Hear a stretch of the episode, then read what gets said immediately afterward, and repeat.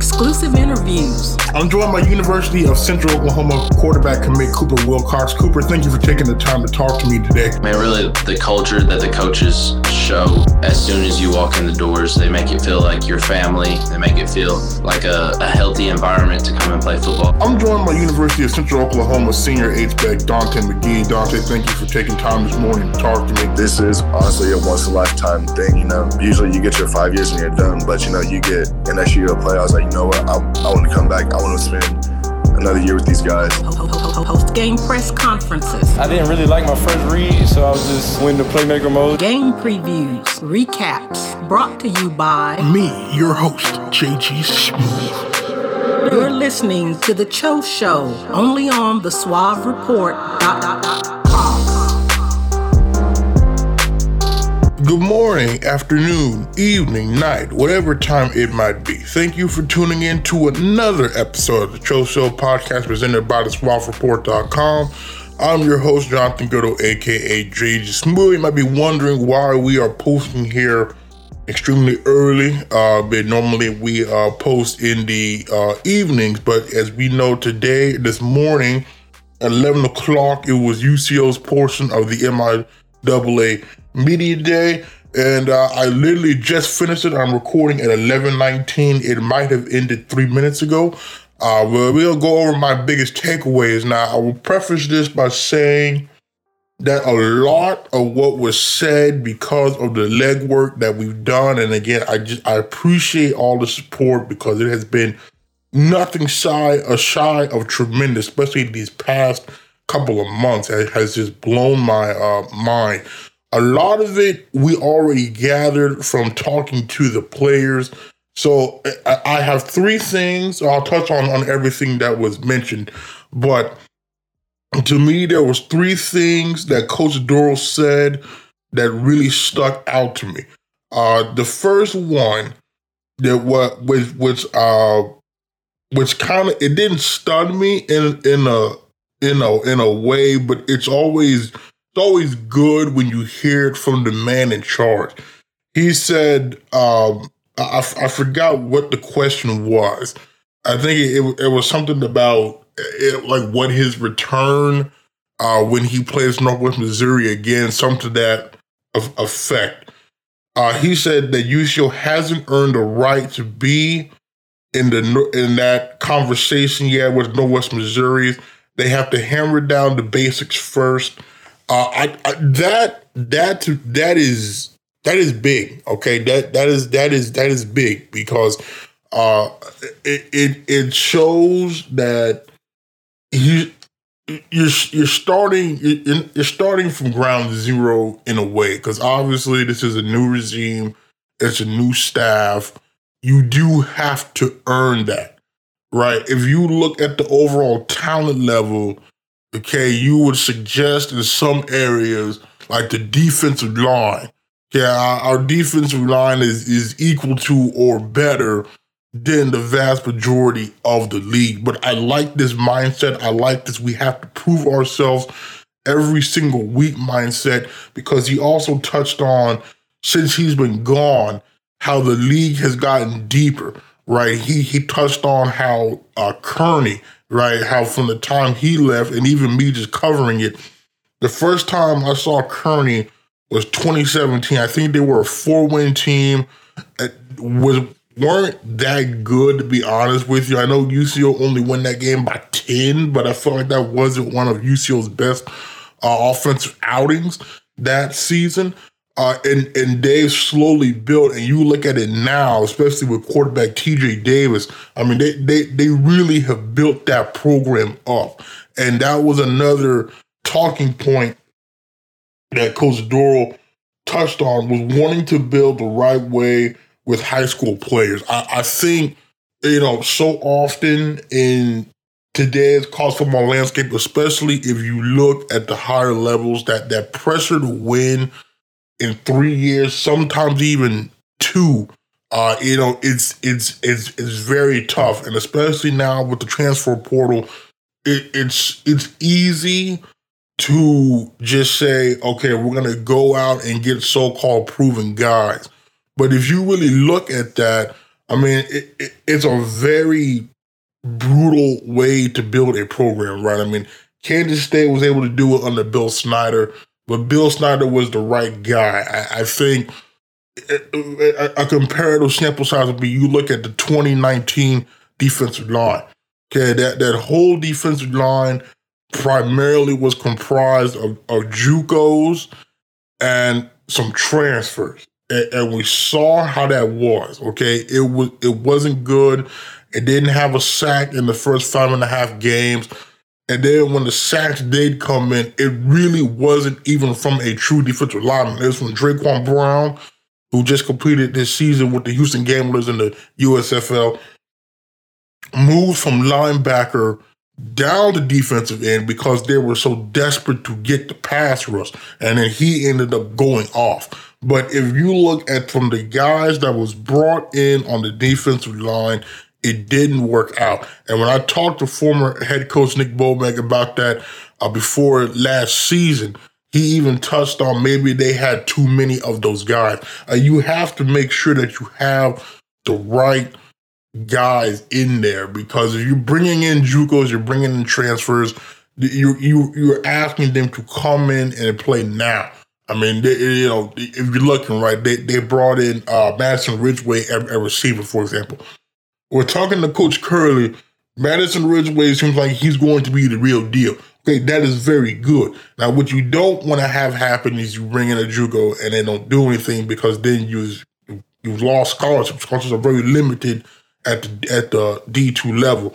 And if you look at Kearney, and if you look even at Missouri Southern, because I do follow the other teams in the league, they're building primarily through freshmen. If you look at the Missouri Southern roster last year that upset UCO, a lot of those dudes were freshmen and sophomores.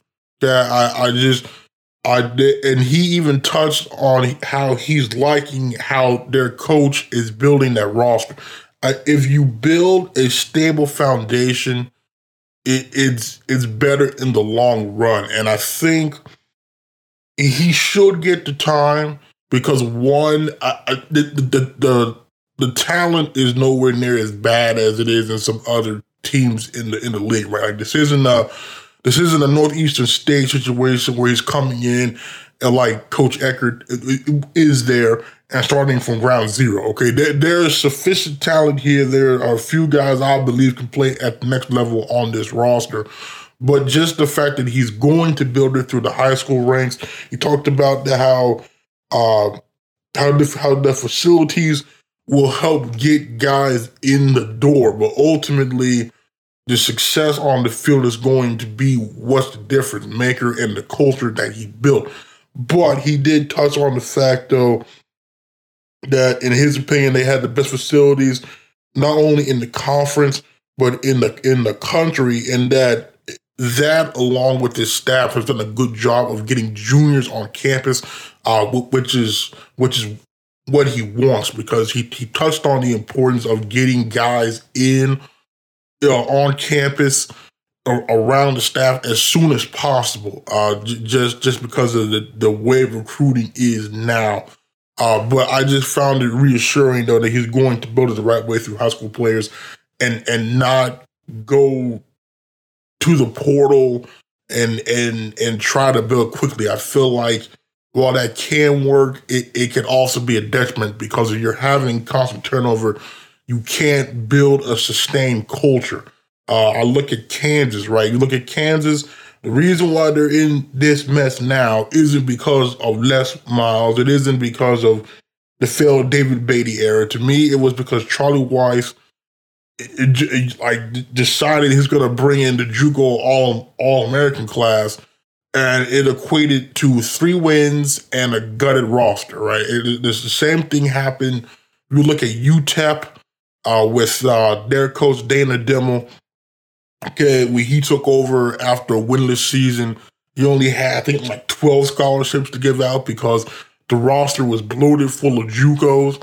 Okay, and, and, and he had back to back one win season, and you could do the same at New Mexico with uh, Billy Gonzalez right? When he took over for for Bob Davie. Bob Davie got desperate those last two years, brought in a bunch of JUCOs. He's not having to deal with deal, deal with the effect of that, and the, the effect of that is it leaves you in a worse shape more times than when you first started. Okay, and so I'm glad to see that they're going to build it through the right way, through the high school ranks, through development.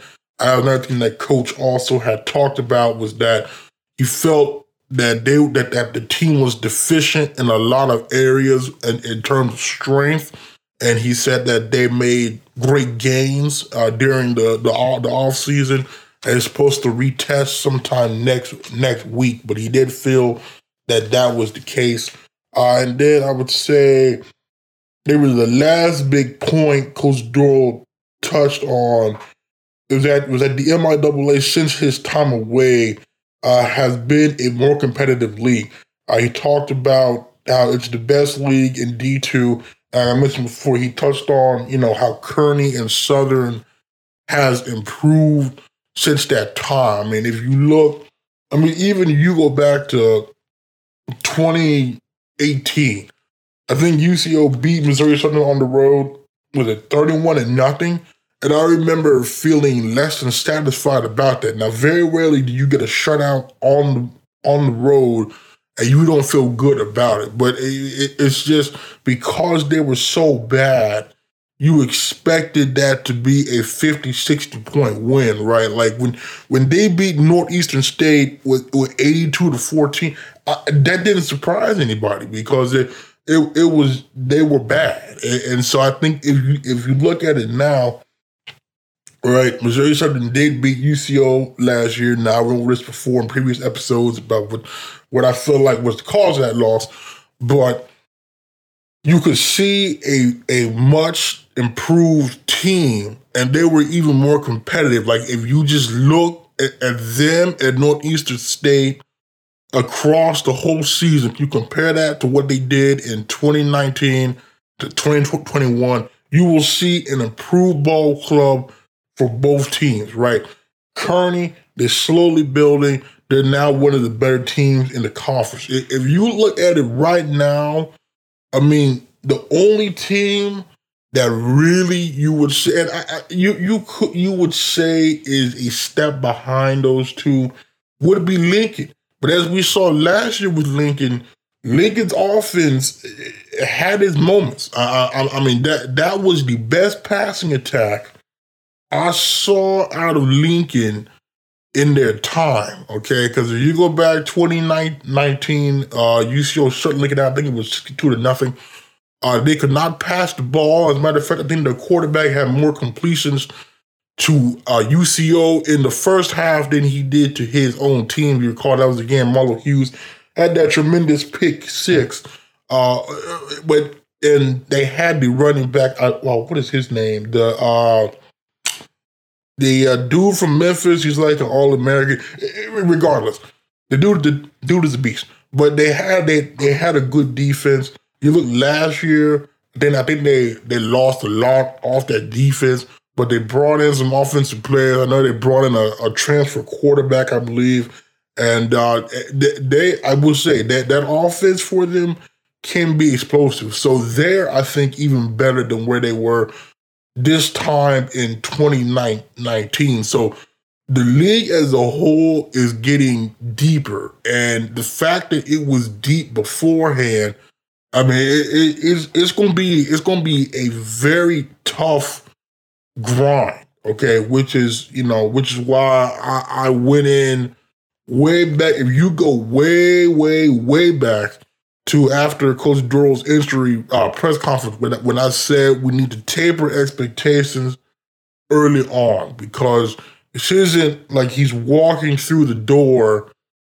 when he did at Northwest Missouri, where you know the conference was not as good. This is a very, very, very good deep conference, uh, and and so um, I'm glad that he's recognizing this, and I'm glad that he's putting it out there because he because he mentioned that they haven't even talked goals yet, uh, which I think is is is is very good.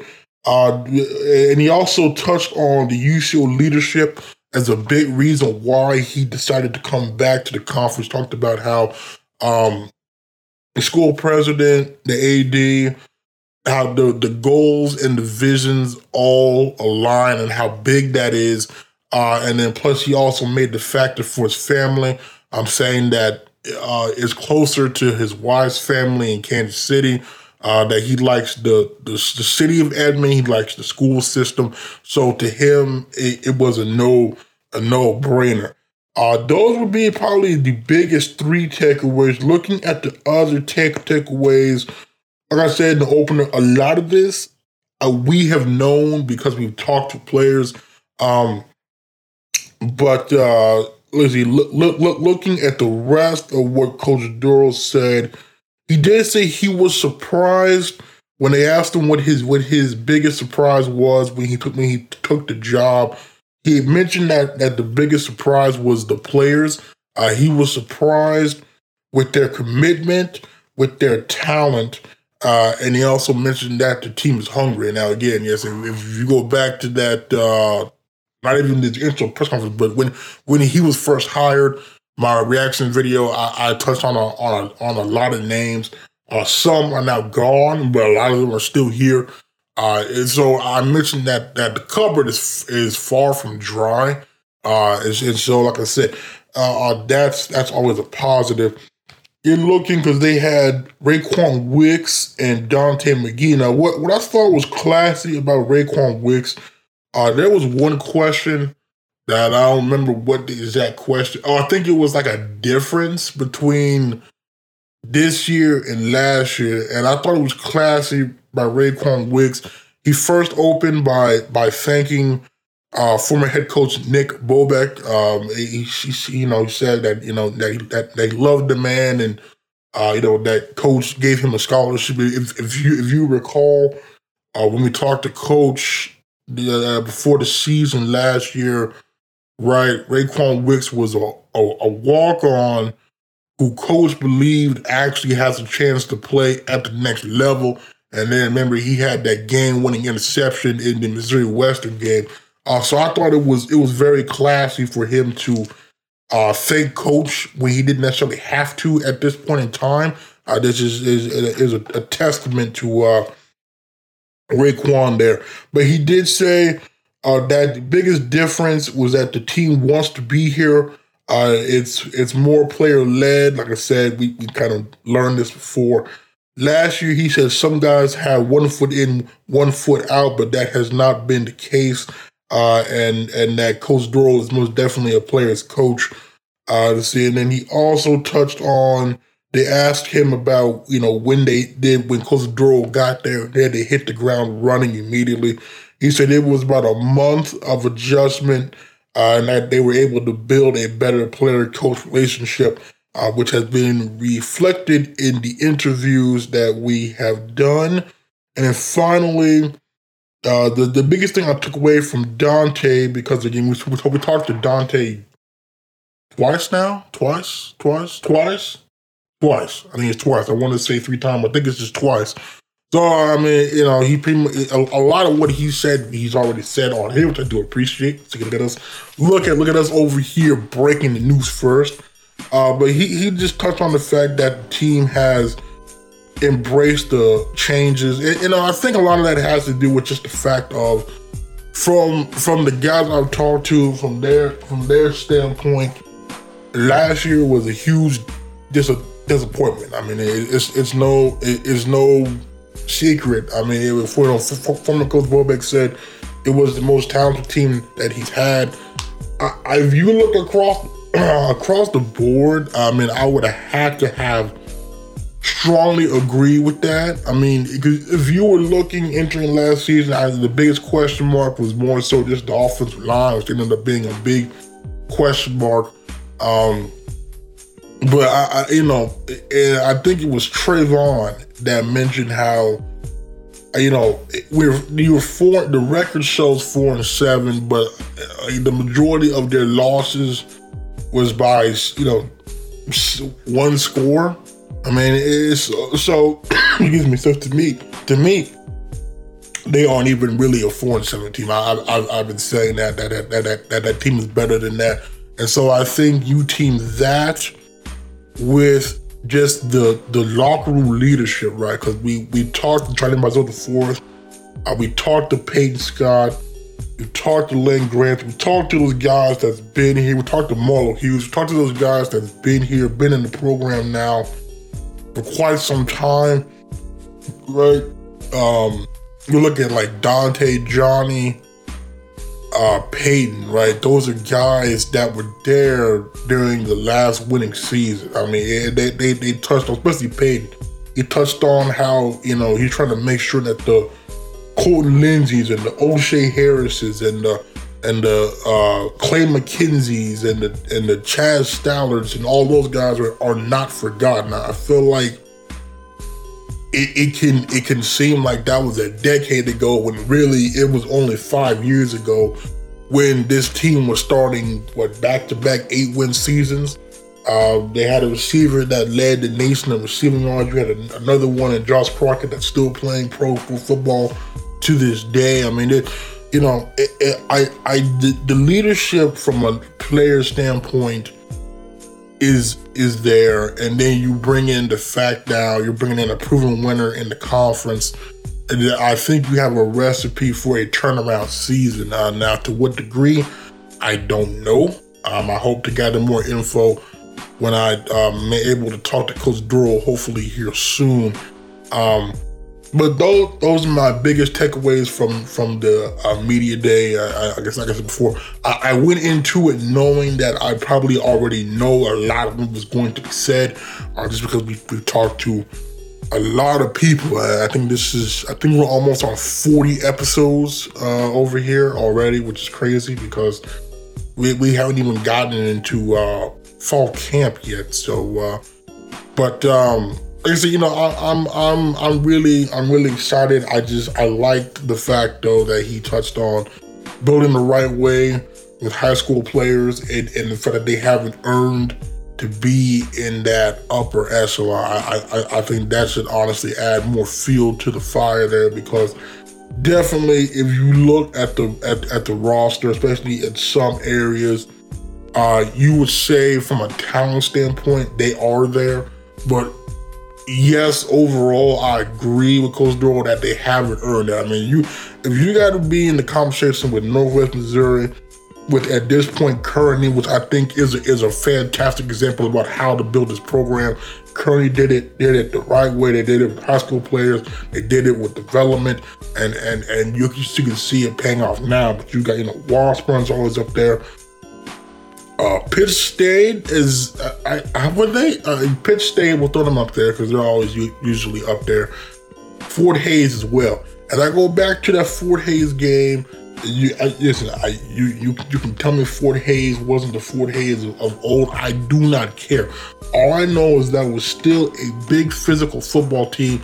That was a hostile environment, and, and, and the fact that you still went up there last year and what was a rare outing, played four full quarters of football, and they handled that. It, it I, why that can't be the norm, it, it I, I, I don't know. I, am hoping that that is the norm this this season, and it seems like it from what I've heard from a from a, a schematic standpoint, from a mindset standpoint. And, and so I'm really looking a, forward to it, and I'm really looking looking forward, like I said, to hopefully uh, talking to Coach Dorrel soon. But uh, that's going to do it. We should have another. We should have an actual one-on-one with a defensive lineman up later to later. Well, yeah, later this afternoon around four. And it's also be up on the YouTube channel. The link is in the link is in this in this description around six o'clock if if you want to watch that as well because I always include some uh, highlights in that. So uh, until next time, my name is Jonathan Goudeau, aka JG Smooth. I'll talk to you all later.